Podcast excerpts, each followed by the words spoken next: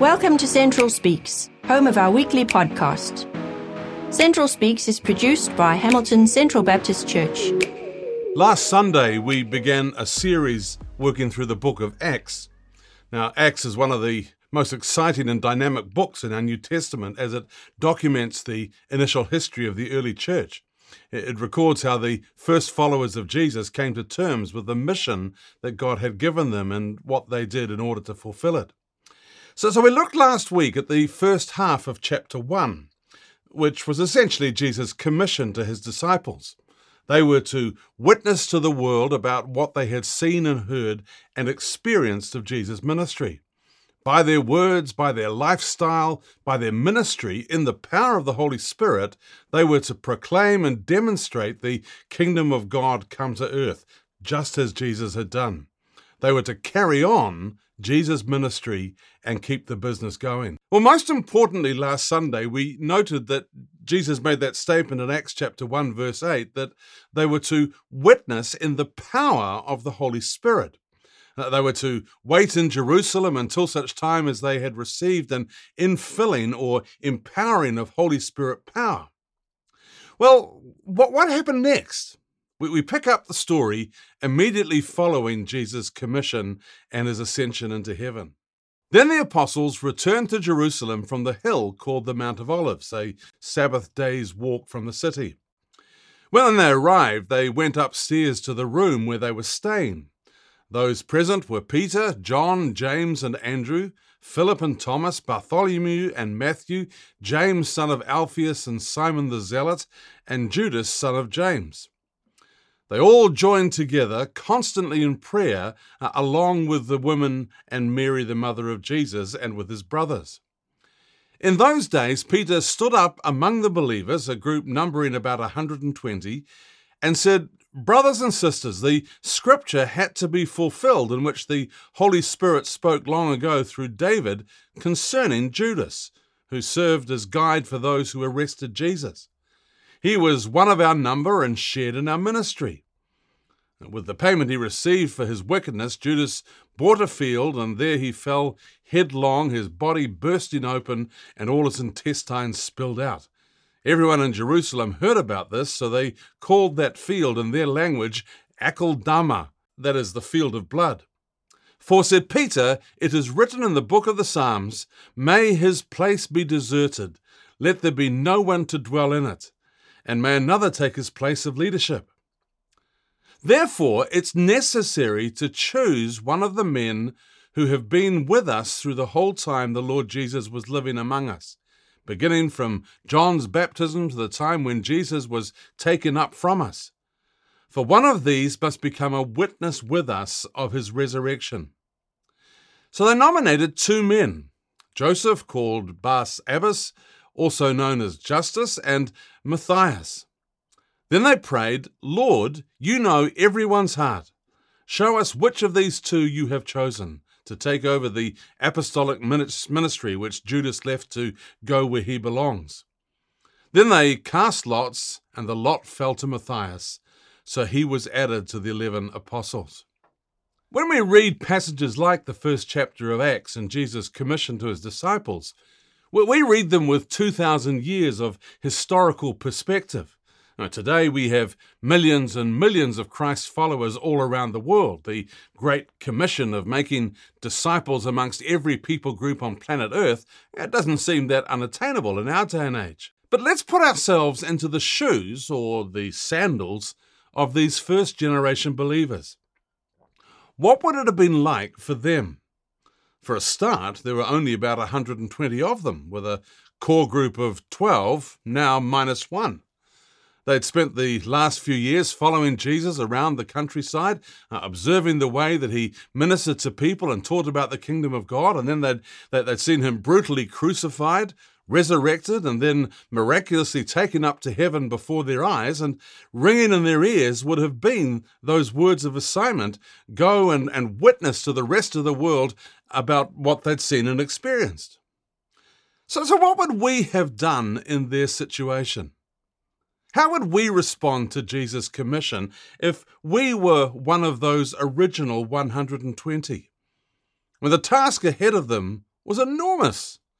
It wasn't a project that was going to be accomplished in just a couple of weeks. They, they weren't exactly people of high social standing and influence. I mean, most of them were Galileans, and they weren't generally regarded highly as people of influence. And yet, Jesus had given them this enormous task. Well, well, the verses that we're considering today give us an insight in how they immediately responded.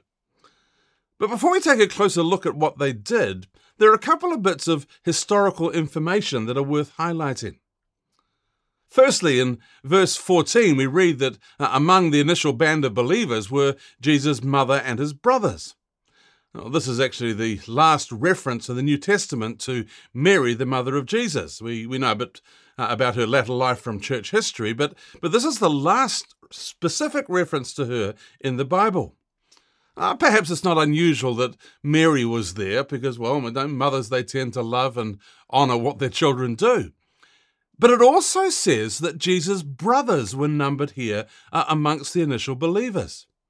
Now that's noteworthy because throughout Jesus' ministry, his brothers were not just indifferent towards him, they were at times openly hostile and, and mocking. Mary and Joseph obviously went on to have many more children after the birth of Jesus. And uh, in Mark chapter 6, verse 3, for instance, it tells us that Jesus had at least four brothers James, Joseph, Judas, and Simon, plus an unknown number of sisters. Uh, you go back a bit to Mark chapter 3, verse 21. Jesus was ministering in his hometown, and his brothers then tried to stop him because, well, they, they thought he was out of his mind.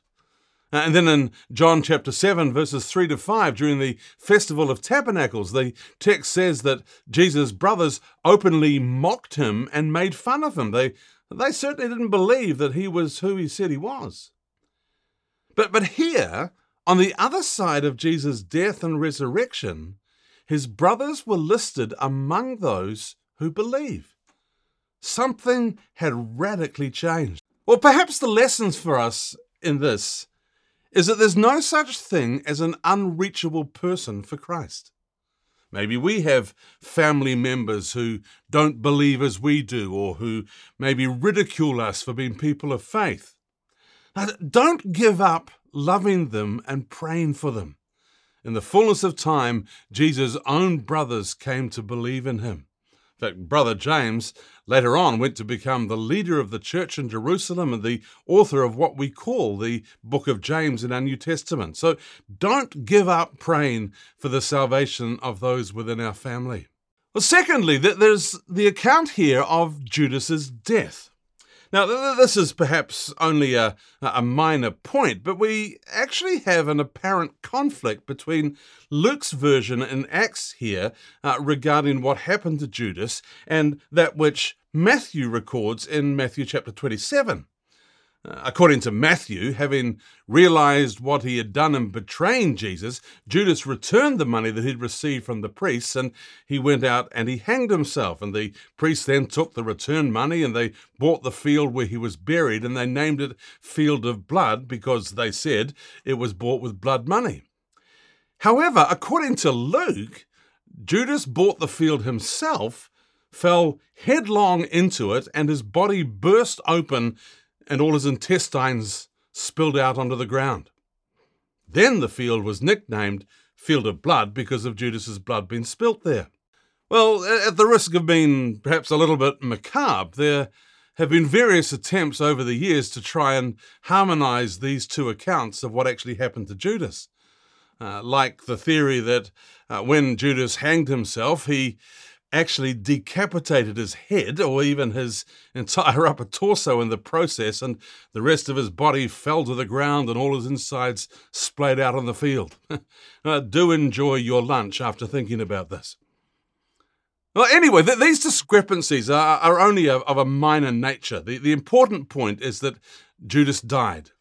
He couldn't live with the guilt of what he'd done to his Lord, and he had known the companionship of Jesus, and then having betrayed him, he couldn't live with that misery or sadness. Well, let's come back to how these first believers responded to the big assignment that Jesus gave them.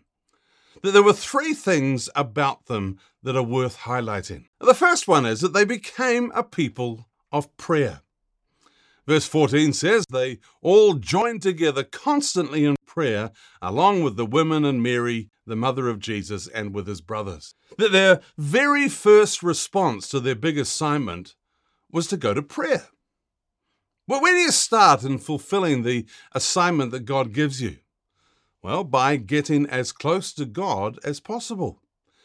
Jesus had counseled them to wait in Jerusalem until they experienced a special empowering by the Holy Spirit, and they'd only be able to be effective once they had been uh, filled or baptized in Holy Spirit. It's pretty safe to assume, I guess, that much of the subject of their praying was crying out to God for that empowering experience to happen. They probably didn't know what to expect or how it would happen, but they cried out or yearned for that which God was going to give them. That this was actually consistent with how Jesus had earlier taught about the Holy Spirit. Remember, Jesus had uh, taught that the Father in heaven would willingly give the Holy Spirit to those who came and asked for him, uh, in the same way that a human father gives good gifts to his children. Here's what he said He said, Which of you fathers, if your son asks for a fish, will give him a snake instead? Or if he asks for an egg, will give him a scorpion? If you then, though you are evil, know how to give good gifts to your children, how much more will your Father in heaven give the Holy Spirit to those who ask him? Or maybe we could say that the normal environment for receiving or encountering the power of the Holy Spirit is seeking it. I mean, seemingly these uh, initial believers were down on their knees asking. And the impression that one gets is that the kind of prayer that they were offering wasn't your quiet, sedate, formal prayer meeting stuff either. Some of the original Greek words used to describe their enthusiasm and fervency for prayer are perhaps a little bit lost in our English translations. The, the original Greek text doesn't just say that they were merely saying or reciting set or formulaic prayers. No, the words that he used meant an earnest, a, a fervent prayer of a, a man or a woman who was excited about something. They were crying out to God with an energy and an urgency. Now, the Greek text also says that they continued strongly in prayer. There was a sense of perseverance, not giving up or keeping going. Not just, you know, oh, oh Lord, please save all the people in my neighborhood, amen. No, their, their prayers were an earnest cry from their heart. This was not a group of believers being coerced or cajoled into prayer meetings by a, a, a grumpy pastor. No, you, you, you couldn't keep them away, that they were really enthusiastic. Well, well, maybe it's worth noting that it was in that kind of an environment or climate that the events of the day of Pentecost eventually occurred. Might this be a, a challenge for us today, maybe in response to a sense of call or assignment that we sense God is asking of us?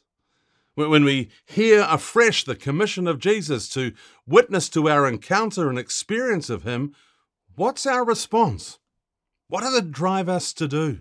Well, if the book of Acts records normal Christianity and the activities of a, a normal church, it's possibly on a point like this that we can draw the sharpest contrast with the Christian church in, in our day and age. If the contemporary brand of Christianity is sterile or impotent compared to what we read about in the New Testament, maybe it's because we don't know the meaning of fervent, continuous, persistent prayer in the corporate life of our church. Now, there are lots of things about a church like ours that we do well. There are lots of things about our corporate life that, well, I, I think bring a smile to the face of God. But I wonder if God might want to hold up a mirror to us and suggest that our corporate prayer life is not one of them. Times of corporate prayer here are among our least attended gatherings. So here's the deal. If we truly want to see the power of God fall on us, like these first century believers did, We've got to learn about what it means to persist in prayer. That this was their first response to the assignment that Jesus gave them. Well, secondly, they appointed a successor to Judas. Well, we might think, well, why was that so important or significant? I mean, this point is perhaps a little bit technical, but Luke seems to stress the necessity of uh, a replacement for the apostolic post that Judas left. Uh, in verse 21, for instance, Peter says, Therefore it is necessary. But why? What, what, what did it matter if there were only 11 apostles instead of the original 12? Well, a number of possible reasons have been suggested over the years.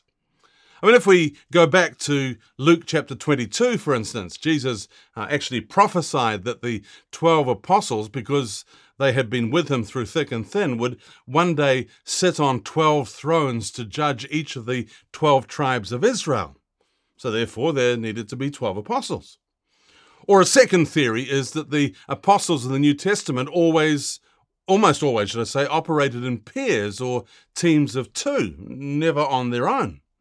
Uh, when the apostles uh, went out pre- on preaching missions, Jesus specifically sent them in pairs, two by two. And actually, when you read the list of apostles here in Acts chapter 1, verse 13, in the, the Greek text, it's very clear that they were listed in pairs. It's Peter and John, uh, James and Andrew, Philip and Thomas, Bartholomew and Matthew, James son of Alphaeus and Simon the Zealot, Judas son of James, and, oh, well, poor old Judas son of James was all on his own and he needed to have a partner. Then a third theory is that the original 12 apostles were to have a very specific and a strategic ministry or witness amongst the Jews. The original apostles were to witness to the fact that it was the same Jesus that they had lived with for many years who was now back from the dead after his crucifixion. We need to appreciate that the resurrection of Jesus was more than just an amazing miracle or, or testament to the power of God. Now, it certainly was that, but it had a far deeper significance than just an act of healing. It was hugely significant as a point of theology in Jewish thinking. The resurrected Jesus, whom they witnessed about, wasn't just a close likeness or merely something ethereal and mystical. No, he, he was the same man that they had known and followed for several years. The apostolic witness to the resurrection was to play a fundamental part in the foundation of the Christian church in subsequent years. And it was actually the proclamation about the resurrection of Jesus that got the initial apostles into so much trouble with the Jewish religious leaders. So that's why Peter says in verses 21 and 22 of Acts chapter 1 that the qualification for such a position as apostle was having known and accompanied Jesus for much of his ministry, since the time of his baptism by John the Baptist, right through to being a personal eyewitness to his resurrection. In other words, someone who knew firsthand what Jesus taught about the kingdom of God and firsthand experience of the power of God that raised him from the dead. But what do you do when you have more than one person that qualifies? You know, one vacancy, two equally qualified nominees. Well, having done their reference checking, we might say, or their due diligence, they cast lots. Now, whether this is a, a, method of choosing leaders in the church that ought to be enshrined into our annual practice today, I'm not too sure. But it, it wasn't an uncommon way of appointing people to tasks or, or duties in the affairs of the Jewish temple. Uh, names of suitable candidates were written on stones, and the stones were put into a vessel and shaken about until one of them fell out. That person then got the job. They would pray they would ask God to overrule in the process, and in this case, it was Matthias whose lot was cast. Well, the third point about these initial believers that's worth highlighting is that they weren't daunted by the enormity of their assignment and the smallness of their number. Now, some might think this is possibly an argument from silence, but you know, I, I reckon there's a principle here. In verse 15, it tells us that the number of Christian believers of this time was around 120. Uh, when Jesus ascended to be with the Father, that was the extent of the personnel that he left behind him to run his business. Now, most, if not, well, all of these people had probably never left Israel during their lives. Uh, we know a good number of them were Galileans, which, again, as we've noted, was not exactly your most respected social class in Israel. Uh, some of them also had what we might call today criminal records from their former lives. They were uh, the kind of people that Jesus used to spend most of his time with, and you know some of them have been thieves, political terrorists, prostitutes, tax collectors, and so on. This was not a collection of people with a stellar record or a, you know, predicted most likely to succeed. Uh, it's to this somewhat unlikely collection of people that Jesus gives the enormous task of taking the gospel to the entire world and making disciples of all nations. Well, well, let's stop and think about this for a moment. I mean, forgetting the rest of the world, the task within Israel alone was daunting enough. I mean, the population of Israel at that time has been estimated at around 4 million people.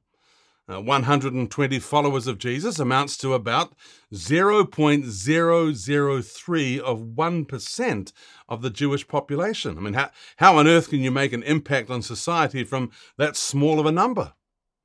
Uh, at the end of Jesus' ministry, there wasn't exactly a large critical mass with which to effect a spiritual revolution.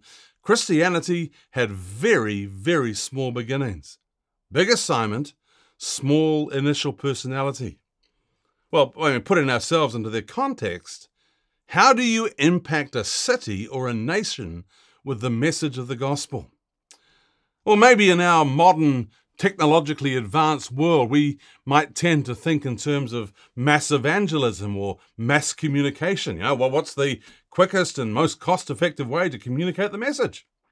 Gather as many people together in one place at one time and give them the message and demonstrate the power. Surely that will fulfill the task quickly. But that doesn't appear to be Jesus' strategy, nor the model that these first believers employed. After three years of preaching and teaching and performing all kinds of miracles, there are only 120 followers left behind. By modern church growth standards, we might not want to call that success. Or was it? 300 years later, the number of Christians was calculated at over 30 million people. That was around half the population of the Roman Empire bowing the knee to Jesus. 2,000 years on, the number of Christ's followers currently alive is estimated at over 2.1 billion people, or 32.5%, just under one third of the world's population. Now, I, I, don't think for a moment that these uh, original 120 believers sat down with an ancient equivalent of a whiteboard and brainstormed about how to reach the world for Jesus. They, they didn't come up with a strategic plan or a roadmap of how to evangelize the planet step by step. They, they merely lived and loved people that they associated with as they had seen Jesus do. They cared for the poor. They prayed for the sick. They shared their resources. They looked after widows and orphans. They told stories to their neighbors and extended families and workmates about their personal experience with Jesus. They, they modeled and showcased their community and love for one another in front of their various circles of acquaintance, and the Holy Spirit did the rest. Now, projecting Jesus' Great Commission onto our generation of the church, how, how do we reach our city or our nation for Jesus? Uh, many people, as I say, are tempted to think in terms of carefully planned strategies like mass communication or social media or large stadiums full of people being addressed by a hotshot evangelist. But if the past is anything to go by, it will only ever happen in far less dynamic ways. If our city or nation is going to be reached for Jesus, it will not be through fancy programs and visiting evangelists and multimedia campaigns. It will be through people like you and I who witness one on one to friends and contacts about what Jesus has done in our life. Now, these initial followers of Jesus had a, a huge assignment to fulfill. It was their responsibility to take the life changing, life giving message of Jesus out to all the people of our world. How on earth could they achieve that? Well, the implication's quite clear. They weren't daunted by the enormity of their assignment. They weren't overwhelmed by what God was asking of them, even if they didn't know how it was going to be achieved. They simply began reflecting to others in their circle of acquaintance what Jesus had done for them. The power of God took over from there, and the, in the space of around 30 years or so, the Christian movement spread from Jerusalem all the way to Rome. And my prayer is real simple Lord, do it again through us.